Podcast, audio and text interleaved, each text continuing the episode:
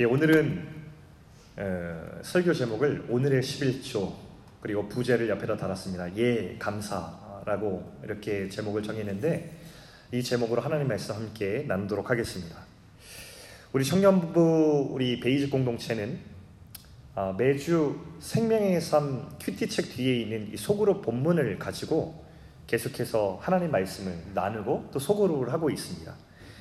어, 저는 설교자로서 궁금하고 또 기대도 되고 떨리기도 합니다. 이번 주 본문은 무엇일까? 여러분 알겠지만 어떤 본문은 상당히 어렵고 난해한 주제들도 있거든요. 그래서 저는 항상 그 뒤에를 큐티책 받자마자 한 번씩 쫙 살펴봅니다. 어떤 본문들이 와 있나라고 이렇게 봅니다.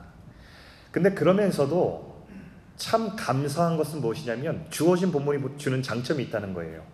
그러니까 제가 고르지 않고 주어졌기 때문에 때로는 어려워도 한번 다룰 수 있고 또 통상 우리가 다루지 않는 주제들도 한 번씩 다룰 수 있다는 것이 되게 감사한 것 같습니다. 예, 오늘 주제도 마찬가지일 것 같은데 주제가 11조입니다. 11조 헌금 중에 한 종류인데 헌금 설교는 예민하죠. 그래서 제가 알기로는 목사님들이 성도님들 두고 특히 청년들 앞에서도 헌금 설교를 자주 정해서 하진 않는 것 같습니다. 제가 작년 12월 말에 올해 초 청년부 예배의 헌금을 우리 하기로 결정하면서 작년 12월 말에 헌금 설교를 한 번 한 적이 있는데요. 그때도 굉장히 많이 기도하고 준비했던 기억이 있습니다.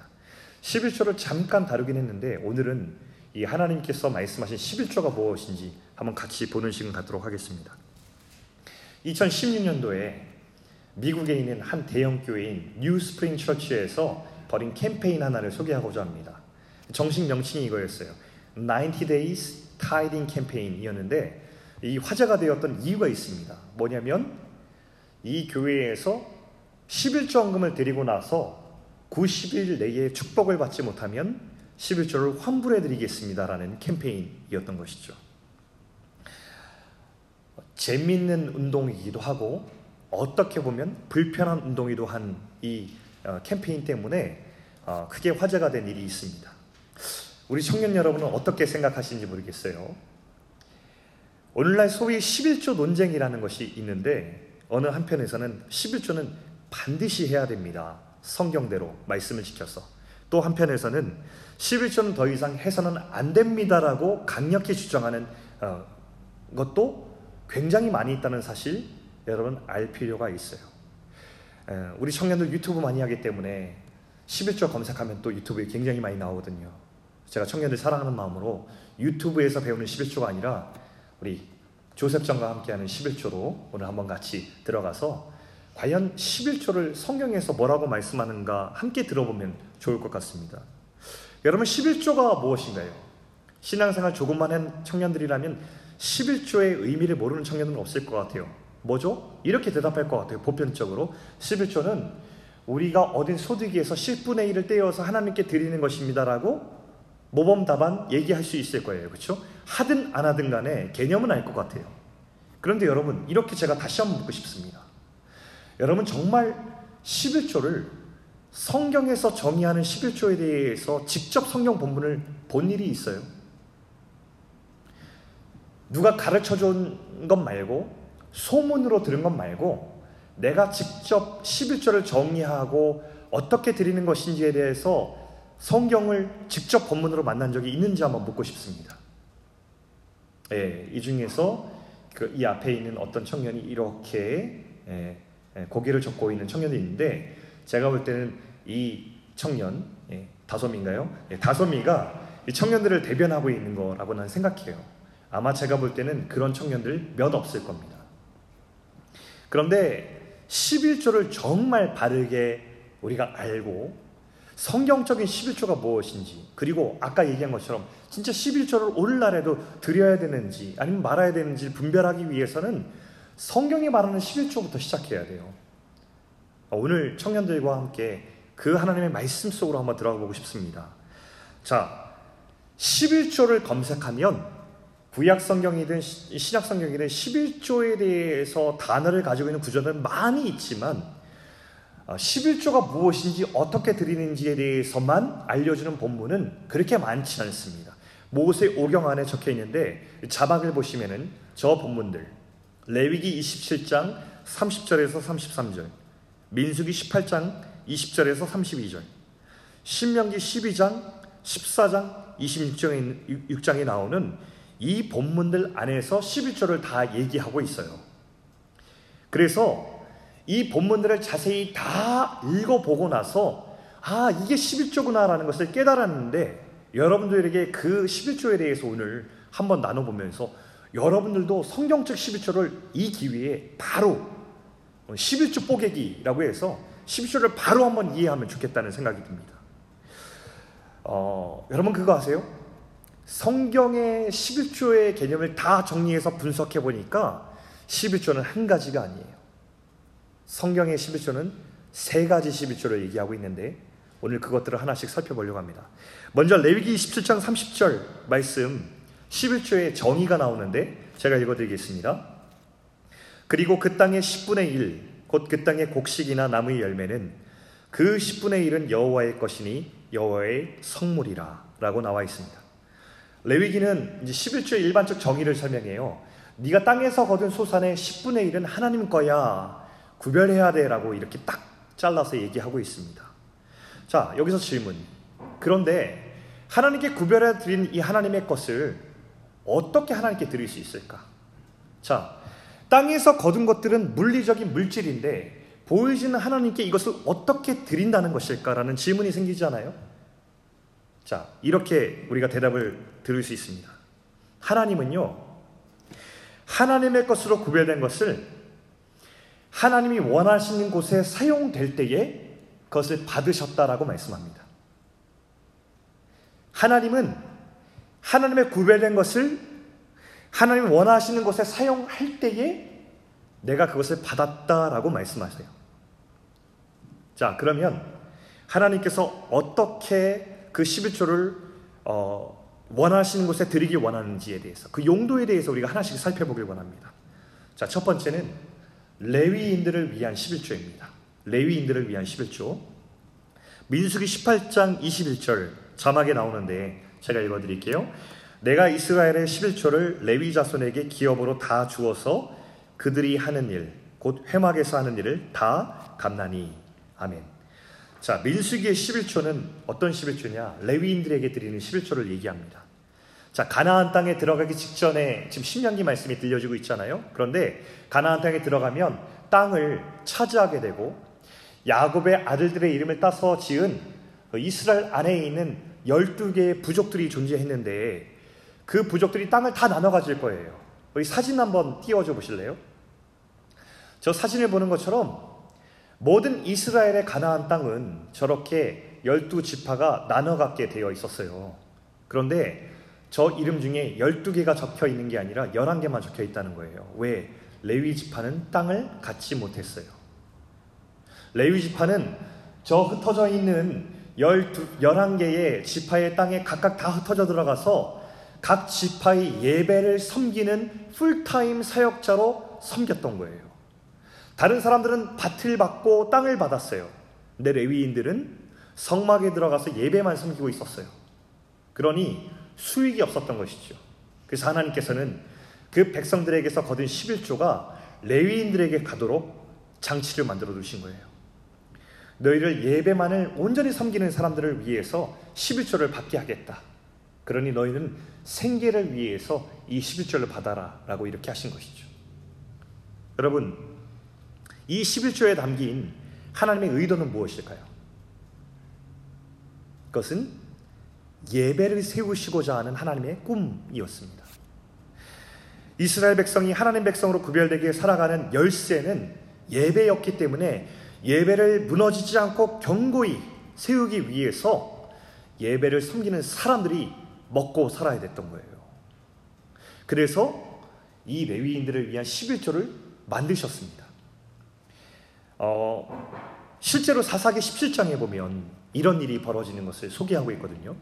거기에 그 영적으로 타락한 어느 날 레위인이 거주할 곳을 찾아서 떠도는 장면이 나와요. 근데 왜 이 영적으로 타락하자 레위인이 떠돌았느냐? 이것은 어떤 유추를 할 수 있냐면 레위인이 먹을 것이 없었다는 것을 의미해요. 살 곳을 잃었고 먹을 것이 없어서 먹고 살 방도를 찾아서 여행을 시작한 것이죠. 이게 영적 타락과 어떤 연결고리가 있을까요? 사람들이 더 이상 11조를 드리지 않고 자기 탐욕에 맞게 자기 것으로 취하기 시작한 것이죠. 그러니 예배도 무너지고 레위인들이 갈 곳을 잃고 떠도는 일이 벌어진 것입니다. 11조의 첫 번째 정신은 그렇다면 무엇입니까?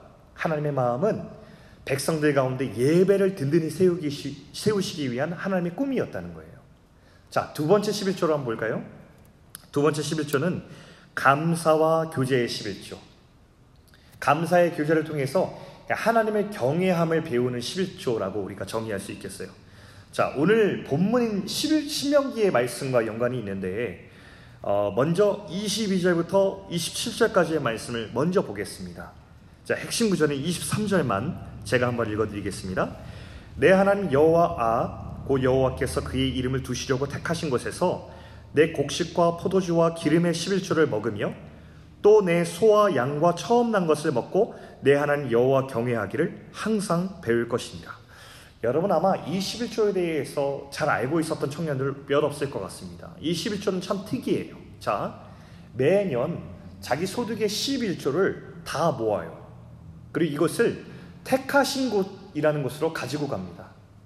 그리고 택하신 곳에 도착하면 그 앞에 하나님 앞에 앉아서 자기가 먹고 내 가족이 먹고 내게 속한 식구들이 먹습니다. 11조를 자기가 먹어요. 만약 사는 곳이 택하신 곳과 너무 멀다면 하나님께서 허락하신 것은 그럼 그것을 돈으로 바꾸어서 여행 동안에 돈으로 가지고 갔다가 예루살렘에 도착하면 먹고 싶은 것을 다 사는 겁니다. 거기서. 그 다음에 먹고 싶은 거 다 구입해서 다시 하나님 앞에 택하신 곳에 와서 거기서 또 먹어요. 한마디로 축제가 벌어지는 것이죠.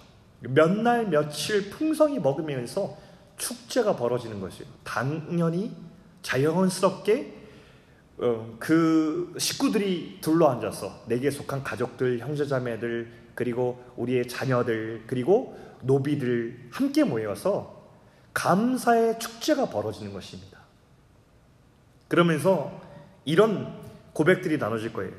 우리가 이렇게 풍성히 먹고 마실 수 있는 것은 이렇게 행복한 시간을 가질 수 있는 것은 다 하나님께서 우리에게 복을 주셨기 때문이야 라는 고백이 그 가운데 교제 속에서 풍성히 고백되어지고 나눠지는 것입니다. 그러면서 뭘 배워요? 하나님을 경외하기를 배우는 것이죠. 함께 고생한 가족들에게 고마움을 표현하기도 하고요.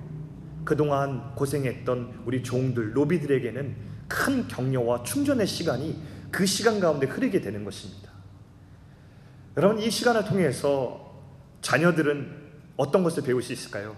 그 즐거운 시간을 보면서, 야, 하나님의 백성으로 살아간다는 것은 하나님 앞에 이렇게 행복한 시간을 갖는다는 것은 너무 즐거운 일이구나. 나도 하나님만 경외하며 살아야겠다라는 신앙 교육이 저절로 이루어지는 것입니다. 여러분 이 축제 기간 동안에 사람들이 이런 질문을 던질 거예요. 우리의 행복의 근원은 과연 어디인가? 그때 하나님이 택하신 곳에 앉아서 즐겁게 먹고 마시는 백성들은 자연스럽게 이런 대답을 내는 것입니다. 하나님의 임재가 있는 곳이라는 대답을 내면서 어, 풍성하게 주님을 경외하는 마음들이 흘러가게 되는 것이죠. 두 번째 11조를 통해서 하나님께서 말씀하시는 것은 무엇입니까? 감사의 교제를 통해서 하나님을 경외하는 것입니다. 감사. 하나님을 경외함. 세 번째 11조는요. 구제의 11조를 이야기하고 있는데 오늘 본문 28절과 29절에 나와 있습니다. 짧은 말씀이니까 제가 함께 읽어보겠습니다. 매 3년 끝에 그 해 소산의 10분의 1을 다 내어 내 성읍에 저축하여 너희 중에 분기시나 기업이 없는 레위인가 내 성중에 거류한 객과 및 고아와 과부들이 와서 먹고 배부르게 하라. 그리하면 내 하나님 여호와께서 내 손으로 하는 범사에 내게 복을 주시리라. 자, 마지막 세 번째 드리는 11조는 구제 11조, 이웃사랑의 11조였습니다. 매 3년마다 사람들은 11조를 한 번더 거뒀는데 그 11조는 성읍 안에 다 저축하게 되어 있었어요. 그리고 그것은 어떤 때 쓰냐면 그 성읍 안에 가난한 사람이 발생했을 때 고아가 생기거나 과부가 생기거나 외국인 근로자가 그 성반에 들어와 살게 될 때에 그리고 레위인들 중에서 자기 형편이 어려워진 레위인들을 발견했을 때에 그들을 위해서 충분히 베푸는 몫으로 사용했습니다. 그러니까 이웃사랑 11조였던 것이죠. 살다 보면 인생에 어려운 일이 많이 발생합니다. 뜻하지 않게 부모를 먼저 열게 되는 아이들을 만나게 되고요. 남편을 사랑하는 남편을 가지고 같이 행복하게 살았지만 남편을 먼저 떠나보내게 되는 일들이 발생하기도 해요. 외국에서 온 근로자들이 살 길을 찾아서 왔지만 외롭고 막막하게 뜻대로 잘 살지 못하는 경우도 발생할 것이고 땅과 재산을 잃어버린 사람들이 발견, 발생하기도 하죠. 그때에 하나님께서는 그 하나님의 땅 안에서 살아가는 사람들이 최소한의 존엄의 권리를 누리며 살 수 있도록 보호하고 또 그들을 배려하신 장치를 만들어 놓았는데 그것이 바로 3년마다 드리는 11조였던 거예요. 하나님의 나라 안에서는 이런 원리가 늘 있어요. 그 안에 약육강식의 원리, 가진 자들만 행복한 원리가 아니라 어떤 형평과 환경에서 인생이 어떻게 되었든 간에 그 상황 속에서 하나님의 손길을 경험할 수 있도록 만들어 놓은 것이 바로 이 11조였다는 것입니다.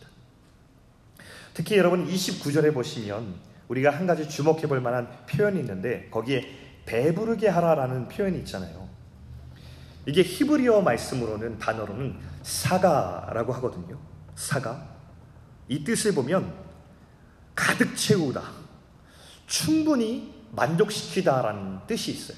그러니까 이, 이 시대, 구약 시대에 하나님께서 말씀하시는 구제, 배부르게 하라는 표현은 그저 줄임배를 간신 채우는 정도의 이웃 사랑이 아니라 정말 충분하게 아니 넌 원래 가난했으니까 이 정도만 해도 넌 괜찮지가 아니라 나와 동일한 충분함 결핍이 사라질 만큼의 도움과 사랑을 베풀라는 그 말씀이 이 가운데 담겨 있다는 거예요. 여러분 우리가 얼마나 이웃 사랑을 충분히 해야 되는지 아 원래 가난한 사람이냐 이만큼 해도 괜찮겠지가 아니라 정말 충분히 사랑해야 된다는 그 주님의 명령을 우리가 가슴속에 담아야 될 것입니다. 11조의 세 번째 정신은 뭐였냐면 이웃을 보호하고 사랑하라라는 주님의 마음이 담겨 있었던 것이에요. 이것이 11조에 담긴 세 가지 정신이었습니다. 하나님만 예배하는 백성, 감사의 교제를 통해서 하나님을 경외하는 백성, 그리고 하나님께서 이 땅에 보내신 이웃을 보호하고 사랑하는 백성. 이 백성으로 세우기 시작한 꿈이 이 11조에 담겼어요. 그래서 11조는 여러분 어떤 거냐면 하나님께서 하나님 백성으로 이 땅을 잘 살기 위한 적용점 같은 거였어요. 실천점 같은 거예요. 그러니 11조는 뭐예요, 여러분? 구약에서 말한 11조의 정신은 하나님의 마음이 너무나 고스란히 담겨 있는 그리고 우리가 그것을 실천할 때에 하나님 백성으로 아 이렇게 사는 거구나라는 걸 딱 알 수 있는 그런 적용점이었다는 것이죠. 그래서 여러분 따라해 보세요. 예 감사. 예, 11조는 예 감사. 그러니까 하나님께서 주신 것에 대해서 예 감사합니다 하나님께 고백하는 것이었어요. 근데 예 감사. 예는 뭐라고요? 예배. 감 감사. 사는 사랑. 예배 감사 사랑.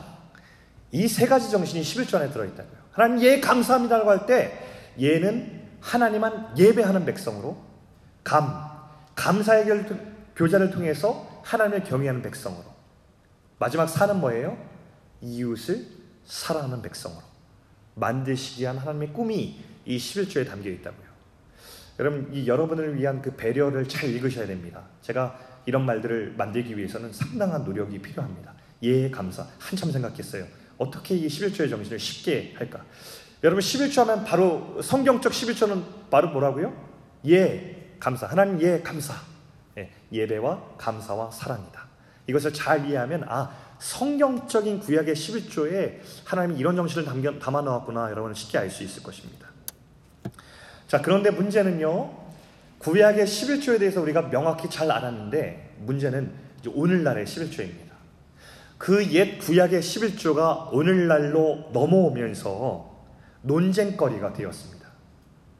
11조는 꼭 드려야 합니다. 라고 하는 오래된 전통적인 주장과 11조는 더 이상 들여선 안 됩니다 라고 하는 오늘날의 개혁적인 주장이 첨예하게 대립하고 있어요. 여기서 우리는 성경적인 분별력이 필요합니다. 그럼 무엇을 따라가겠습니까? 사람들이 여기서 굉장히 혼란스러워합니다. 도대체 어떻게 보아야 되는가?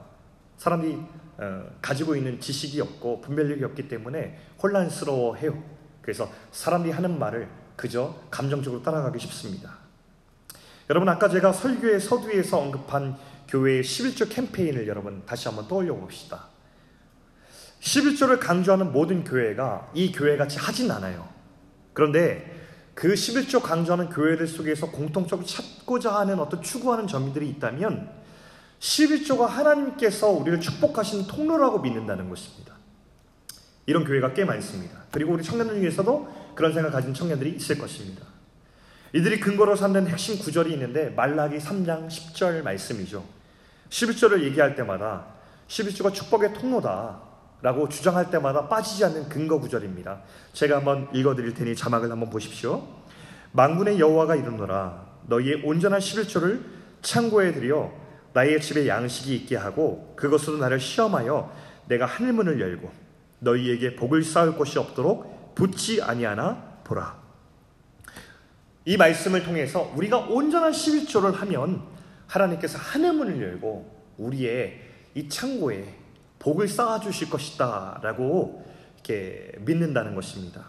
그래서 이 구절의 근거에서 11조는 하나님의 축복의 통로다라고 주장합니다. 또한 이 말라기 말씀이 축복의 통로이기도 하지만 많은 사람들에게 두려움을 가져오는 아, 구절이기도 한데 왜냐하면 이 10절 전에 8절에 이런 표현이 나와요. 제가 요약해서 읽어드리겠습니다. 사람이 어찌 하나님의 것을 도둑질하겠느냐? 이는 곧 11조와 봉헌문이라. 예, 이 구절은 어떤 두려움을 주냐면 11조를 하지 않는 것이 우리가 하나님의 것을 도둑질했다는 거예요. 우리가 복이 막히고 우리에게 화가 임하는 근거가 무엇이냐? 우리가 하나님의 것을 도둑질한 것. 즉 11조를 하지 않았기 때문에 오는 것이라는 것을 우리에게 이제 사람들에게 심는 것이죠. 그래서 사람들은 이 구절로 인해서 축복을 받기 위해서 혹은 화를 당하지 않기 위해서 11조가 중요하다라고 믿는 사람들이 많이 있습니다. 아, 구약의 11조의 그 개념, 그거를 그대로 가져와서 시대를 초월해서 여전히 하나님의 법으로 이 시대에도 지키고 있는 것입니다. 한편 11조 폐지를 주장하는 교회들은 이런 주장에 반대합니다. 그들은 어, 신약 시대의 예수님의 십자가와 부활 이후로 율법이 폐기될 때에 이 11조라는 율법의 일부도 함께 폐기되었다고 주장을 하죠. 그래서 11조는 폐지되어야 된다. 이미 폐지되었다라고 이렇게 주장을 합니다. 지금 11조를 구약의 율법대로 적힌 대로 시행하는 것은 이 복음이 아니라 율법에 의해서 시행하는 것이기 때문에 그것은 맞지 않다라고 주장하는 거죠. 게다가 지금껏 11조가 이렇게 지출되고 있는 그 쓰임새를 보면 교회를 유지하는 데만 쓰여지고 진짜 이웃들을 구제하는 데는 쓰여지지 않았다라고 이렇게 주장하면서 교회의 지난날을 반성하는 말들을 또 하기도 합니다.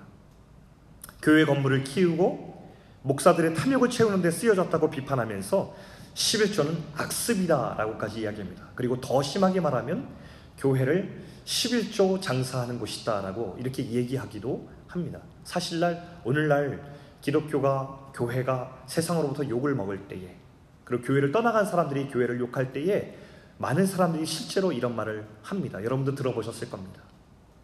그래서 그들은 단순히 연보라는 명칭에 헌금 개념으로 드리고 그것을 모두 구제나 선교의 용도로 드려야 된다라고 주장하죠. 아마도 이들의 주장은 그동안 한국 교회의 이 부정적인 모습에 대한 반성에서 나온 어떤 마음이었을 것 같습니다. 기복적인 기복 신앙적인 형태의 11조 그리고 사람들을 복과 화의 개념으로 어, 이렇게 부담을 주어서 내게 했던 11조의 개념들 어, 이런 것에 대한 반발이자 또 교회의 헌금의 순수성을 회복하자라고 한 어떤 어, 주장일 듯 합니다. 취지를 이해합니다만 11조는 없다 혹은 11조는 폐지되어야 한다 라는 주장 또한 여전히 율법적이다라는 생각이 듭니다. 여러분, 우리가 정말 신약시대 안에 복음으로 자유로워졌다면 우리에게는 해야 한다? 하지 말아야 된다? 이 모든 주장 또한 우리를 울감에는 하나의 법이 될 수 있습니다. 우리 신약교회 안에는 성령 시대 안에는 이 헌금에 대한 이 11조에 대한 자유함, 보험으로부터 자유함을 받았기 때문에 어떤 곳에도 구속되지 않을 필요가 있습니다. 우리는 그렇다면 이 11조 논쟁 속에서 어떻게 보다 건강한 결론을 내릴 수 있을까 우리가 한번 생각해 봐야 되겠습니다. 자, 먼저 우리 복음으로 한번 돌아가 보길 원합니다. 예수 그리스도의 십자가와 부활 안에서 이 십자가를 11조를 바라본다면 오늘 우리에게 주어진 영원한 생명과 복음으로 얻은 자유가 어떻게 11조와 만나게 되는지 우리가 알 수 있을 것입니다. 자, 예수님이 이 땅에 오시고 십자가 위에서 우리를 위해서 죽으셨어요. 이것은 우리에게 큰 변화를 가져옵니다. 옛날에는 때마다 제사장을 통해서 1년에 한 번 휘장을 걷고 아주 하나님 만날 수 있는 곳에 가서 우리의 죄를 속죄함 받았는데 예수님이 십자가에서 죽으실 때에 대제사장만 들어갈 수 있는 그 휘장이 찢어져 버렸어요. 예수님이 십자가 죽으심이 우리의 우리에게 은혜를 주어서 휘장을 찢어버리시고 구약의 모든 예배를 다 없애주신 거예요. 예수를 믿는 모든 사람들이 누구나 하나님 앞에 담대히 나아갈 수 있는 새로운 예외로 바꿔 주셨습니다. 그래서 그때부터 우리는 누구나 왕 같은 제사장이 되어서 하나님께 담대히 나아가서 기도하고 예배할 수 있는 사람으로 바뀌었어요. 그러므로 더 이상 제사장이 필요치 않은 제사가 필요하지 않은 시대가 되었습니다. 장소에 대, 대한 개념은 바뀌었죠. 아까 여러분 택하신 곳 얘기 들었잖아요. 성전. 그곳까지 우리가 11조를 가지고 왔어야 됐잖아요. 그런데 그 장소도 바뀌었어요. 예수님이 십자가와 부활을 통해서 성전만 택하신 곳이었는데 그 개념이 변해서 예수의 생명을 가진 모든 자들이 거하는 곳, 바로 그 사람 한 사람 한 사람이 예수의 성전으로 살아가게 된 것이고 그들이 모인 곳, 그들이 밟는 땅 모두가 하나님의 성전이 되는 개념으로 완전히 변화되게 되었어요. 이것이 복음이 가져온 변화예요. 그러니 더 이상 성전에 가져오는 11주도 우리가 필요 없게 되었다는 거예요. 그러므로 오늘 구약의 11조를 율법에서 기록된 당시의 관습 그대로 지켜야 된다는 그 율법적인 주장은 오늘날 유효하지 않다는 것을 말씀드립니다. 혹시 여기서 제가 구약의 율법의 11조가 유효하지 않다는 말에 충격을 받은 분들이 있을지 모르겠어요, 여러분. 그러나 그럼에도 불구하고 그것을 그대로 지키는 것은 유효하지 않습니다. 어, 여러분 그거 아세요? 보수적인 사람들이 11조를 성경에 적힌 그대로 적혀야 된다. 말라기 3장 10절을 봐라. 라고 얘기하지만 여러분 구약의 11조를 제대로 우리가 지키려면 어떻게 해야 되는지 알아요? 우리는 월마다 11조 지날 때 우리 소득의 10%가 아니에요, 여러분. 20%예요. 레위인을 위한 11조, 그리고 감사의 교제를 위한 11조 종교를 드리죠. 그 다음에 3년마다 드리는 11조를 이렇게 연평균으로 계산하잖아요. 그럼 월마다 우리가 얼마나 드리냐면 23.3%를 드려요. 온전한 11조예요. 지금 10%만 드리는 11조 드린 사람도 다 떼먹는 거예요. 13%나. 구약에 의하면. 그러니 그것도 우리가 맞지 않아요, 여러분. 오늘날 변화된 형태로 드리고 있었던 거예요. 그렇죠? 성경적 11조는 문자적인 실천이 아니라 그 맥락에 담긴 하나님의 마음을 읽어낼 때에 오늘날 바르게 드릴 수 있다는 것을 우리가 기억해야 돼요. 자, 그렇다면 여러분, 우리 시대의 11조는 어떻게 해야 되는 거예요, 도대체? 드려야 돼요? 말아야 돼요? 율법과 함께 우리는 이 11조를 폐지해야 할까요? 폐지론자들 말처럼? 저는 그렇지 않다고 말씀드리고 싶어요. 율법이 복음으로 완성되었잖아요. 구약의 제사가 오늘날의 예배로 완성되었잖아요. 그렇듯이 오늘 옛날의 구약의 11조는 오늘날 새롭게 복음으로 해석된 더 개선되고 확장된 형태의 11조로 우리 신앙의 고백 가운데 나타나야 된다고 저는 말하고 싶습니다. 오늘 11조의 정신도 여전히 예 감사입니다. 여전히 우리의 신앙 고백은 하나님 주신 모든 것에 감사합니다. 내게 주신 모든 것은 다 주님께서 주셨습니다. 여러분 동일한 신앙 고백 아닐까요? 동시에 아까 제가 예 감사, 예배, 감사, 사랑이라고 하는 모든 하나님의 정신은 오늘날에도 우리가 여전히 계승하고 하나님의 나라와 하나님의 백성으로서 하나님의 나라를 위해서 교회를 위해서 여전히 우리가 계승하고 지켜내야만 하는 소중한 하나님의 가치와 주님의 마음들인 것에는 변함이 없습니다. 특히 우리는 이 돈이라고 하는 거대한 만몬, 모두가 이 만몬을 숭배하는 세상 속에서 우리의 물질 어떻게 신앙 고백할까라는 것에서 예민하게 하나님 앞에서 고백해야 되는 그 기로 가운데 살아가고 있는 것 아닙니까? 저는 오늘날의 11조는 구약의 11조를 그대로 드리는 것은 아니지만 새롭게 복음 안에 해석된 11조로 하나님께 드리는 것은 너무나 중요하다고 생각합니다. 어, 복음 안에 자유함을 부르짖던 바울도 갈라디아서 5장 13절에서는 이렇게 말했습니다. 제가 한번 읽어드릴게요. 형제들아, 너희가 자유를 위하여 부르심을 입었으나 그러나 그 자유로 육체의 기회를 삼지 말고 오직 사랑으로 서로 종 노릇하라. 예, 여러분, 우리에게 자유가 주어졌습니다. 우리 신약교회 안에 우리는 모든 것을 복음 안에서 우리가 자유롭게 할 자유를 얻었지만 사도 바울은 누구보다 복음 안에 자유를 부르짖고 율법에 매여 있는 사람들에게 때로는 화를 내면서 너 여지까지 왜 이렇게 율법에 매여 있어? 복음 안에 자유함을 우리는 입었어라고 외쳤던 사람이지만 그러나 바울은 결정적으로 이렇게 얘기해요. 복음 안에 자유를 입었지만 그 자유로 다시 옛 모습으로 돌아가지 말고 그 자유로 사랑으로 종노릇해 라고 하면서 이제는 기꺼이 우리가 얻은 자유로 자발적으로 사랑의 종이 되어서 세상을 섬길 것을 우리에게 권면하고 있습니다. 이것이 복음을 만난 사람들이 변화된 삶일 거예요. 오늘날 여전히 예배는 성도의 생명입니다. 교회의 전통 위에서 세워진 공교회가 바로 우리 베이직이고요. 에드먼튼 중앙교회입니다. 교회의 전통 위에서 이 공교회는 사람들로부터 동의받았고 존중되었고 건강한 신앙 공동체로 여겨졌습니다. 그래서 사람들이 이곳에 모여 있고 여지까지 교회를 이루고 있는 것입니다. 이곳에서 사람들은 서로 믿음으로 격려하며 하나님 앞에 신앙을 성숙하고 자라갑니다. 그리고 이 일에 풀타임으로 섬길 교역자들을 청빙했습니다. 그래서 저는 그 청빙받은 사람 중에 한 명인데 풀타임 전임 사역자의 의미는 다른 일을 겸하는 것을 허락받지 않고 오직 이 교회를 섬기는 사람으로 부름받은 것입니다. 그래서 교회는 저 같은 풀타임 전임 사역자를 위해서 여전히 저희 생계에 필요한 것들을 책임지고 후원합니다. 이것이 오늘날 교회의 자유롭게 맺어진 약속입니다. 그러므로 여전히 조금 더 개선된 율법의 법은 아니지만 우리가 하나님의 교회와 하나님의 나라를 세우기 위해서 우리의 신앙 공동체를 위해서 하는 11조의 개념은 여전히 필요합니다. 교회에서 함께 모여 나누는 믿음의 교제는 어떨까요?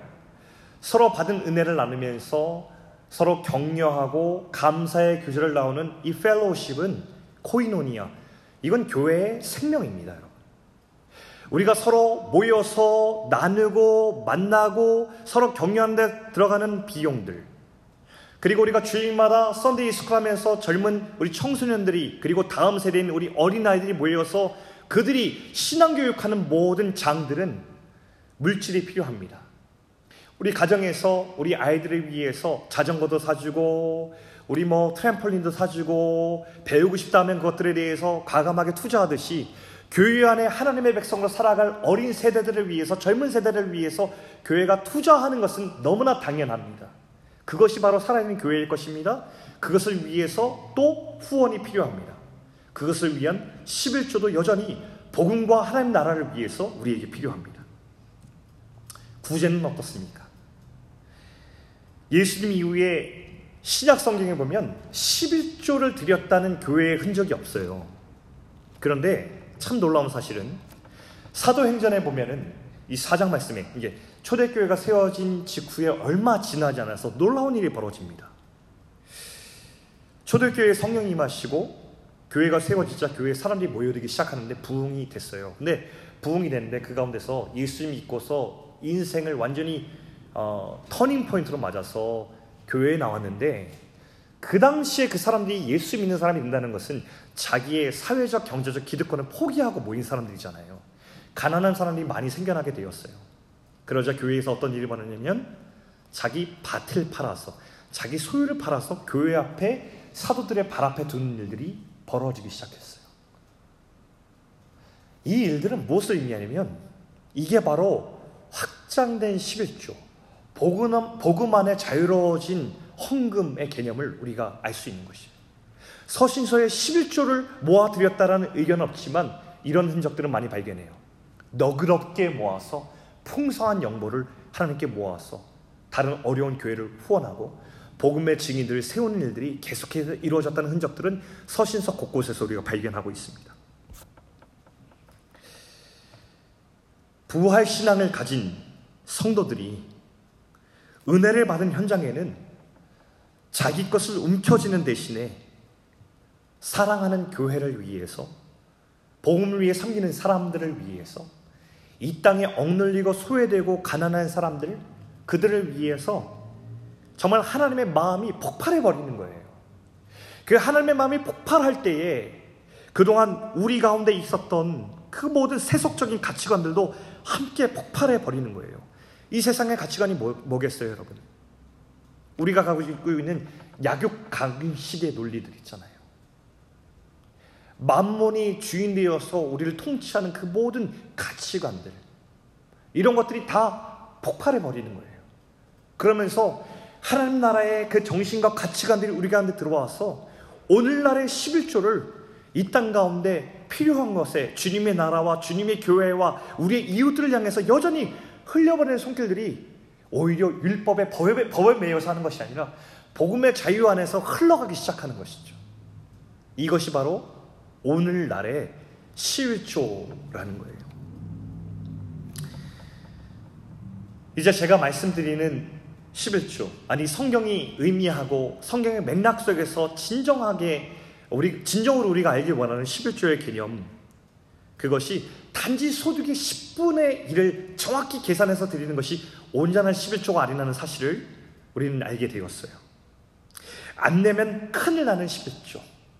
안 내면 교통사고 나고 어떻게든 우리의 통장의 잔고가 비게 되는 그런 11조가 아니라 그 11조에 하나님의 마음을 담고 하나님의 가치와 정신을 담아서 복음으로 새롭게 해석되고 개선하여 드리는 오늘의 11조로 우리가 드려야 될 것을 우리는 깨닫게 되었습니다. 우리 사랑하는 청년 여러분, 어, 주님의 이름으로 어, 권면하기를 더 이상 여러분이 율법의 11조에 매여 있었다면 그 율법의 11조 두려움 그리고 복을 주시는 통로 이런 거에 여러분 매이지 마시고 내게 복을 주시든 주시지 않든 어떤 환경에 상관없이 이미 받은 영원한 복이고 가장 큰 복이 되신 예수 그리스도의 그 영원한 생명이 이미 주어졌기 때문에 이젠 법이 아니라 내가 얻은 그 복음의 자유로 말미암아 하나님의 마음이 있는 것을 통해서 하나님의 마음이, 마음이 있는 것을 향해서 너그럽게 우리의 모든 것을 흘려보내고 드리고 나눌 수 있는 그런 한 사람 한 사람이 될 수 있기를 주님의 이름으로 축원합니다. 우리 인생이 그렇게 되면 좋겠습니다. 우리 같이 찬양하면 좋겠어요. 아, 우리 나의 모습, 나의 소유라는 찬양 드릴 때에 내 주님, 아, 하나님께서 주신 모든 것, 제가 주님께 아, 나의 물질과 나의 꿈과 그리고 내게 주신 모든 것들, 나의 생명까지 하나님께 드리는 그 구별된 인생으로 살아가겠습니다. 이런 고백으로 함께 나아가면 좋겠습니다.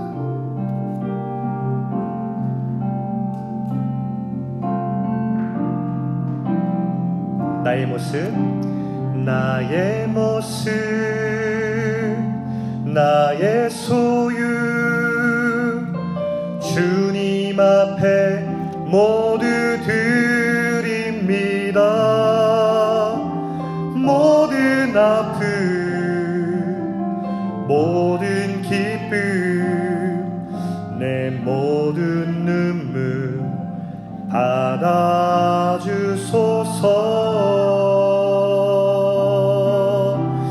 나의 생명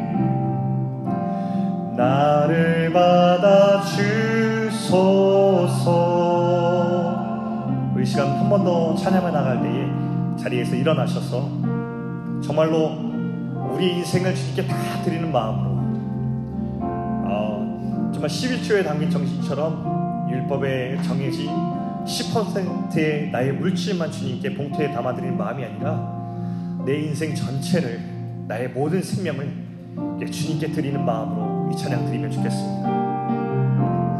어제 일과 내일 일도 어제 일과 내일 일도 꿈과 희망 모두 드립니다. 모든 소망 모든 계획 내 손과 마음 받아주소서. 나의 생명을 나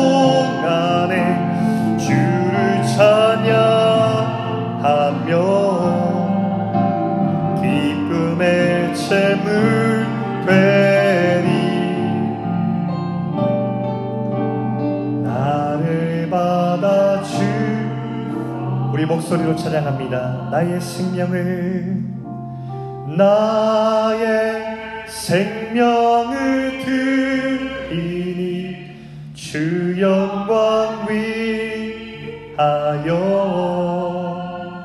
사용하옵소서. 내가 사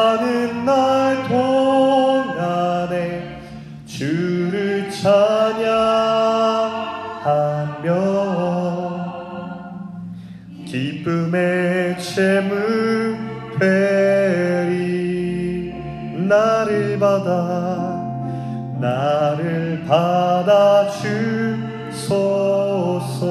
나를 받아 주소서. 나를 받아 주